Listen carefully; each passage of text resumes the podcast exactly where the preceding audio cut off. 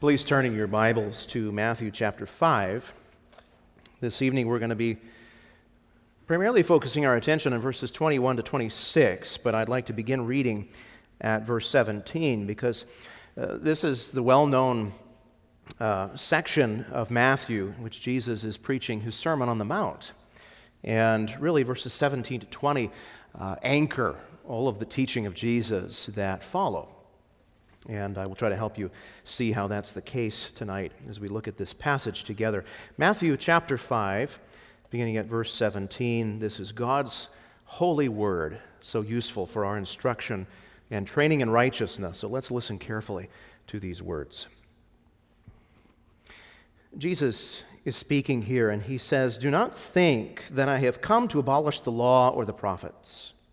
I have not come to abolish them, but to fulfill them. For truly I say to you, until heaven and earth pass away, not an iota, not a dot will pass from the law until all is accomplished. Therefore, whoever relaxes one of the least of these commandments and teaches others to do the same will be called least in the kingdom of heaven. But whoever does them, teaches them, will be called great in the kingdom of heaven. For I tell you, unless your righteousness exceeds that of the scribes and the Pharisees, you will never enter the kingdom of heaven. You have heard that it was said to those of old, You shall not murder, and whoever murders will be liable to judgment. But I say to you that everyone who is angry with his brother will be liable to judgment. Whoever insults his brother will be liable to the council, and whoever says, You fool, will be liable to the hell of fire. So if you are offering your gift at the altar and there remember that your brother has something against you, leave your gift there before the altar and go. First be reconciled to your brother, and then come and offer your gift. Come to terms quickly with your accuser while you are going with him to court, lest your accuser hand you over to the judge, and the judge to the guard, and you be put in prison. Truly I say to you, you will never get out until you have paid the last penny. Keep your thumb there. We will be turning to another passage or two this evening uh, during the sermon, but please keep your Bibles open as we look at this passage. Well, a minister once uh, met with an elderly woman as he was going through and making his pastoral visits, and as he was talking to this woman, she shared with him that he was having difficult, she was having difficulty with her prayer life. She was having difficulty knowing what to say. She, she didn't sense that God was very near to her as she was praying. And she said, Worship has been sort of the same story for me. I felt so, so far away from God in worship. And so the, the minister began to ask some probing questions as to why that might be the case. And as he continued to talk to her and ask important questions, it came out that, that she was embroiled in a conflict with another woman in the congregation. And some mean spirited words had been exchanged, uh, some anger had been expressed, and the minister looked at her in the eye and said, Could that perhaps be the reason? Why God seems so far from you these days. Have you ever thought that there's a, a direct correlation uh, between our relationship with God and our relationship with brothers and sisters in the church? I hope you have, because Jesus says there is. He says there is. He says often our relationship with God is, is broken. God seems far from us because at times we are murderers at heart.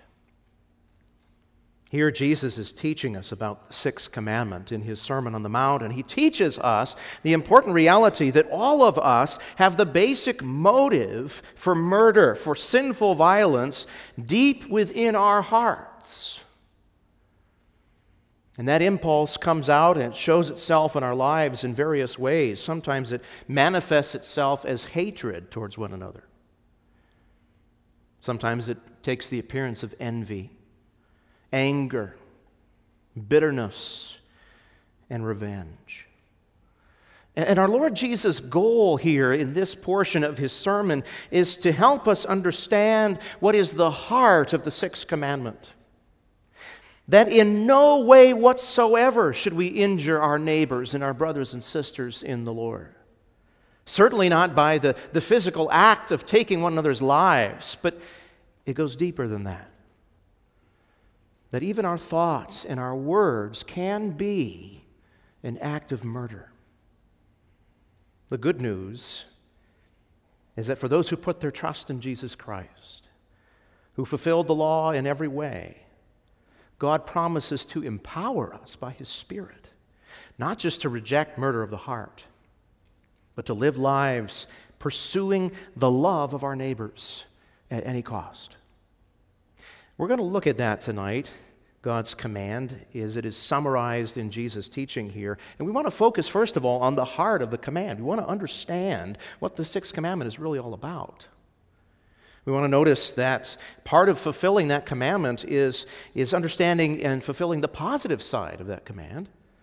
Then we want to notice finally the delight, delightful possibility of, by the Spirit of God, being able to fulfill that command, that rule of love. I read verses 17 to 20 to start with because, as I said, they really anchor everything that Jesus says uh, in the rest of his sermon. Jesus is speaking to the crowds, and he wants to reinforce to them a very important truth. And the truth is this that, that when Jesus came to earth, part of his task, part of his ministry, was to accomplish the law. He came to earth as someone under the law that he might fulfill all righteousness in our place. And so he, he tells us that he came not to abolish the law, not to put away the teachings of the prophets, but to fulfill the law in every point. He's also come to teach that anybody who seeks to relax the law, to change God's law, to reinterpret God's law in any way, will come under judgment. They shall be called least in the kingdom of heaven. What's clear from these few verses is that Jesus is serious about God's law. And not only is he serious about the law, but he alone is the perfect interpreter of the meaning of God's law. And so, what Jesus is going to do in his sermon is he's going to place his own authoritative pronouncements or teachings about the law over and against the legalistic teachings of the scribes and the Pharisees, over and against the misinterpretations of the law from ages past. That's why he introduces his teaching this way. You have heard that it was said to those of old, but I tell you. Well, in beginning this way, we notice right from the outset that Jesus had a problem with the way the teachers of the law were understanding the heart of the sixth commandment in his own day. But what had they gotten wrong? What was the problem with the way they were teaching and interpreting and applying the sixth commandment? You shall not murder. They had said, you shall not murder, and whoever murders will be liable to judgment. But of course, that was God's command that he had given to Moses, it had been passed on to Israel in the tablets of stone. The Pharisees understood that human beings are made in the image of God. That we are precious to God. We are, we are special to Him, and, and, and He will not allow murder to go unpunished. They understood that. And so, on a surface level, there doesn't appear to be any problem with the way they interpreted and applied the sixth commandment. And again, we wonder what is Jesus' problem with the scribes and the Pharisees of his day? Didn't they get it right? Is Jesus being too picky, perhaps? Is he putting too, too sharp of an edge on this commandment?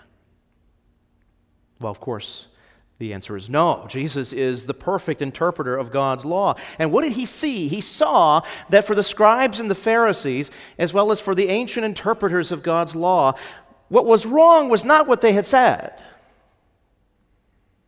it was what they had left unsaid.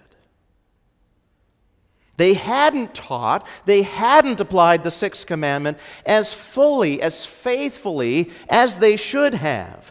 In fact, they hadn't gone far enough to prevent the murder of a precious human life because they were simply content to stick with the external, superficial meaning of the command.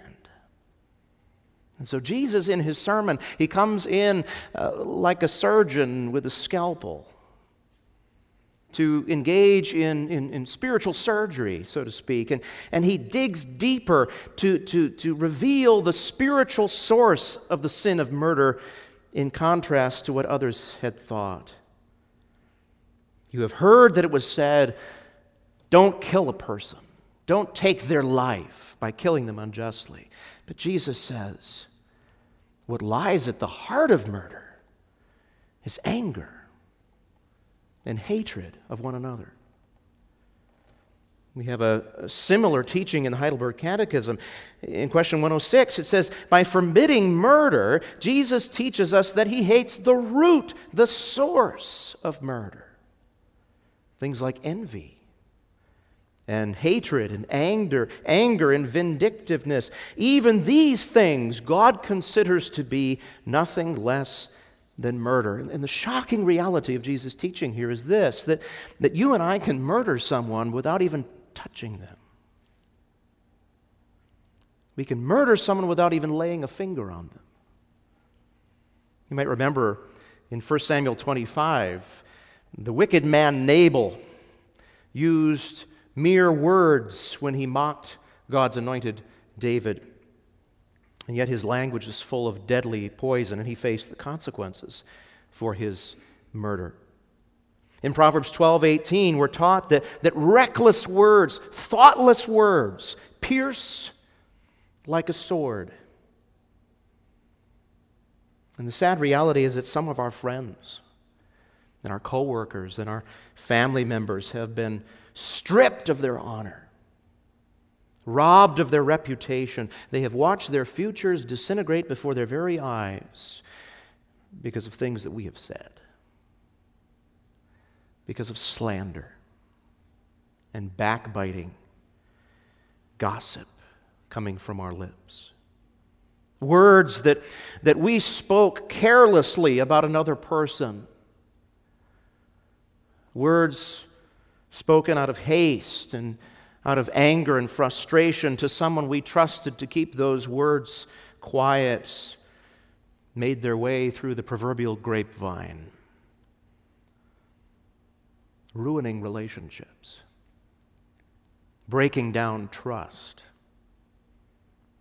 Brothers and sisters in the church have grown deathly discouraged because, out of envy for their success, envy for the Lord's blessing upon their life, we have distanced ourselves from them and refused to spend time with them, refused to celebrate God's goodness in their life because we wish God was that good to us.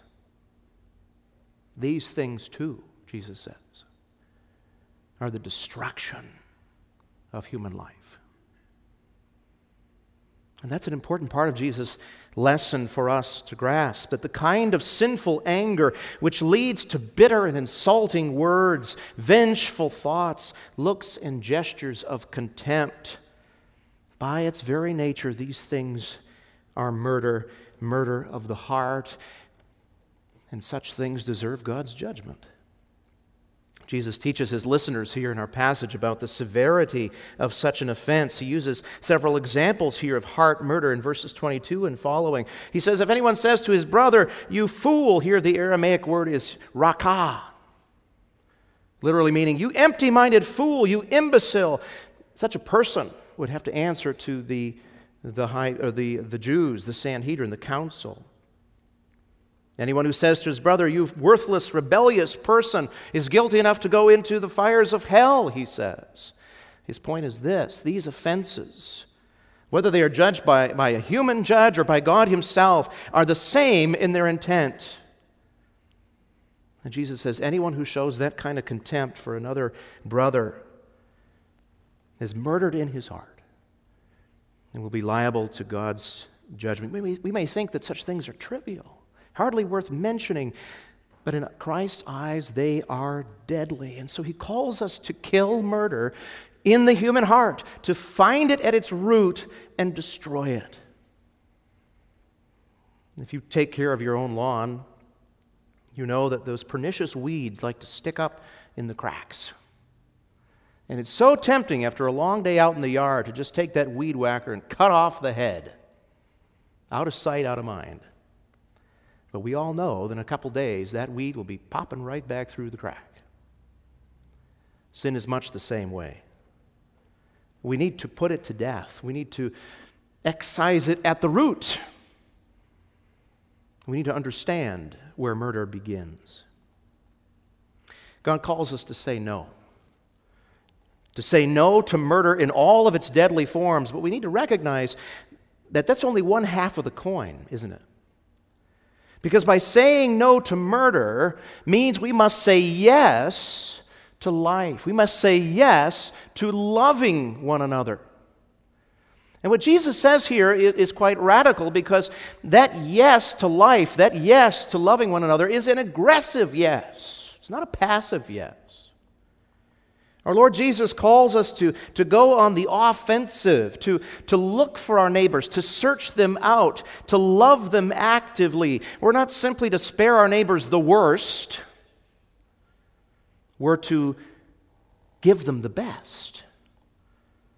And that's why question 107 of our catechism is especially relevant. It asks us this important question Is it enough then that we do not murder our neighbor in any such way? Isn't that enough to fulfill the command? We simply don't murder them.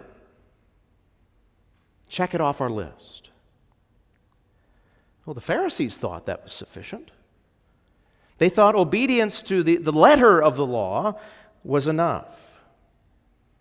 The Catechism makes clear that that is not as far as God would have us go. Is it enough that we just don't murder our neighbor? No. By condemning envy and hatred and anger, the Catechism says God wants us to love our neighbors as ourselves, to be patient, to be peace loving, to be gentle, to be merciful and friendly towards them.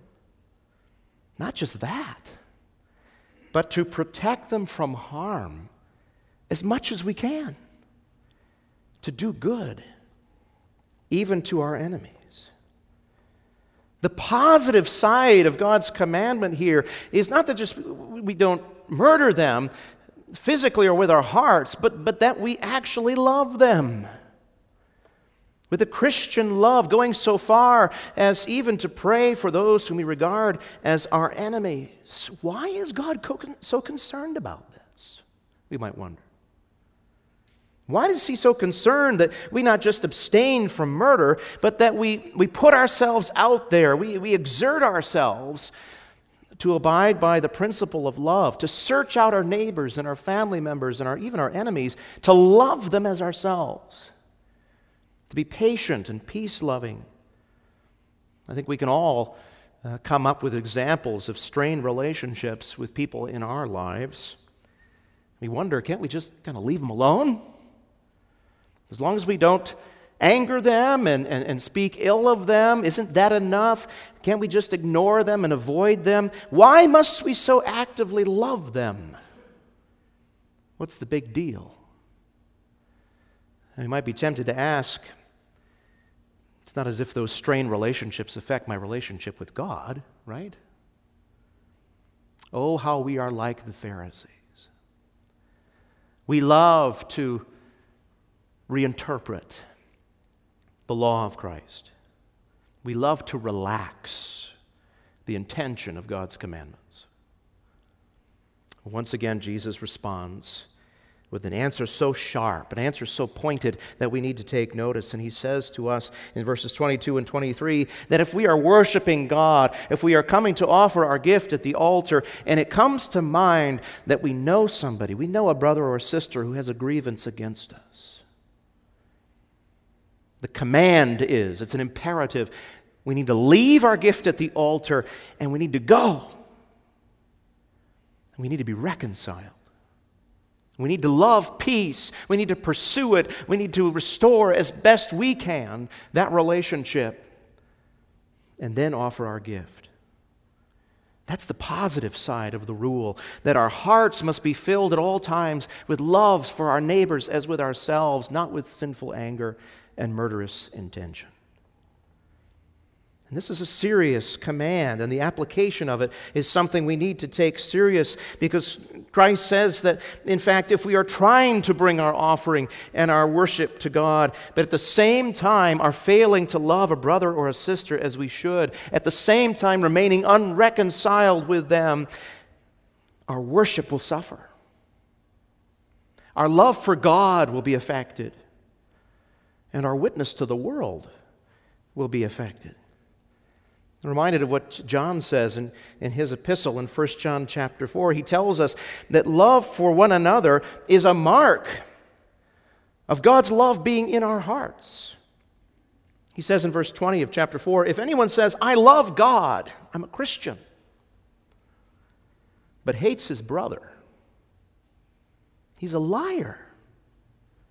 For he who does not love his brother, whom he, he has seen right before our eyes, cannot love God whom he has not seen.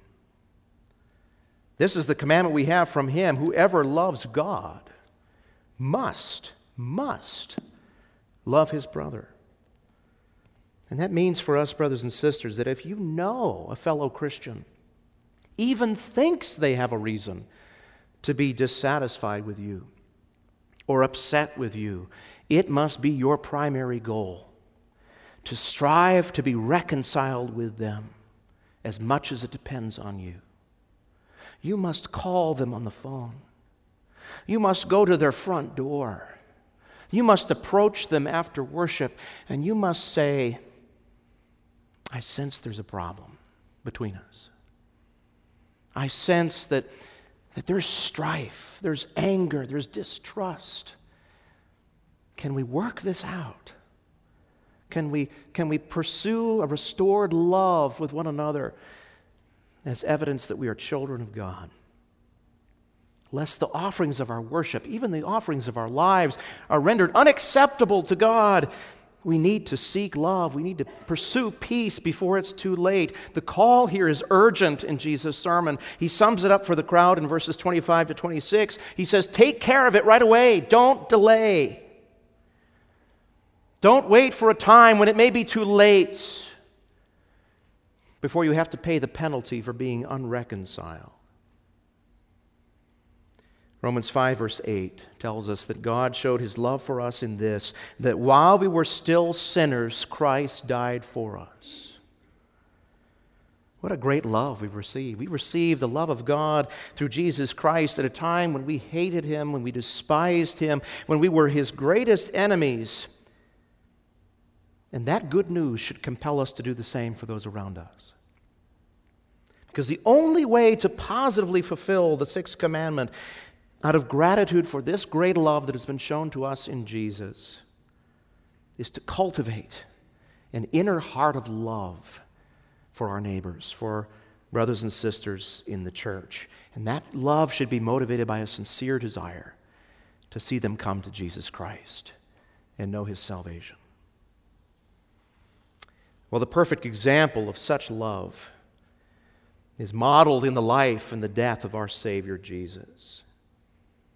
He did a marvelous thing for us. He entered into our time, He entered into our space. He took upon Himself our infirmities and our weaknesses. He embodied this far reaching principle of love perfectly. When He was reviled and spat upon, He didn't retaliate. During His crucifixion, which he was hung between two guilty thieves, he prayed for his executioners. He did not demand justice. He loved his enemies to death, even death on the cross. He loved you and me, seemingly unlovable people. And he poured into our hearts the love of God. He made us to be sons and daughters of our Father in heaven at a time when we were still blasphemers, and enemies. And as those who have tasted, who have seen the grace and the love of Jesus Christ, it's now our privilege, it's our duty, it's our joy to share in the mission of our Savior. It becomes our delightful task to love for and to pray for the salvation of those who may hate us in return, rather than murder them in our hearts. Later at the end of this chapter, Jesus says that we are called to be perfect as our Heavenly Father is perfect. We're called to be complete, full grown, mature, lacking in nothing in the way of love for our neighbors. And yet, if I asked you to to bring to mind the most mature and godly Christian that you know. Even their love is a faint shadow of the infinite and perfect, marvelous love of God. We wonder sometimes is this command of love, this rule of love, is it even possible for us to fulfill? After all, there's only one man who never had a desire for revenge, even when he was being reviled against. There's only one who fulfilled the sixth commandment to the perfect satisfaction of God the Father, whose love extended to the furthest corners of the earth, and that's Jesus. Is it even possible for us? Well, the wonderful, hopeful answer is yes, because of this great Savior, who is the source of our hope and our power and our strength. The promise of our Lord Jesus is that though by nature we are inclined to hate God and neighbor, yet by the power of the grace of God in Jesus Christ, we have been given a real beginning of new obedience in which we can truly love God. We can truly love our neighbors and even our enemies. It may be a small beginning. Sometimes it seems like we struggle so much in this, but it's real. And only by the regenerating, life giving grace of God are we delivered from our hate and brought into the kingdom of His light. And so I encourage you to pray for that. If this is something you struggle with particularly, speaking ill of a brother or sister in the Lord, thinking negatively of one another, passing down judgment upon one another and speaking behind one another's backs, if that's something that you struggle with, then pray in faith that your Heavenly Father would give you the gift of love and keep you from hate. Pray in faith that the Spirit of God who lives in your heart would renew a right spirit in you, that He would take the sword of hatred and envy and anger out of your hands and replace it with a godly love for your neighbor. Because our, pro- our promise that we have from God is that as we pray in faith and in repentance, He will strengthen us by His Spirit of grace to pursue reconciliation and peace with those with whom we have broken relationships. And by that same grace, we can fight that old murderous nature that sometimes raises its ugly head we can, in the strength of God, put on the new man, and we can walk in the light of Christ, our Savior, who once and for all time abolished death and darkness and brought life and immortality to light. Amen. Let's pray. Gracious God, we come to you tonight confessing that we have all broken your sixth commandment in one way or another. We may not have taken a human life, but Lord, at times our speech has been filled with deadly poison, and our actions have been a sword of destruction to those around us. So, Lord, the reality is that perhaps we have no idea how many people we have hurt. We have no idea how many reputations we have damaged. We have no idea about how many people we have plunged into discouragement because of the things that we have said, the things that we have done. And Lord, we are convicted by your word. You have exposed the heart of murder that takes up residence in our hearts. But Lord, we are grateful for our Lord Jesus Christ the one who came to perfectly fulfill the six commandments and the sixth commandment and all the commands of your word in our place, who has uh, borne the penalty for our murder and our hatred and our envy. And he is right now, by his Holy Spirit, cultivating in us a new attitude attitude of love, attitude of patience, of generosity, of kindness towards those around us.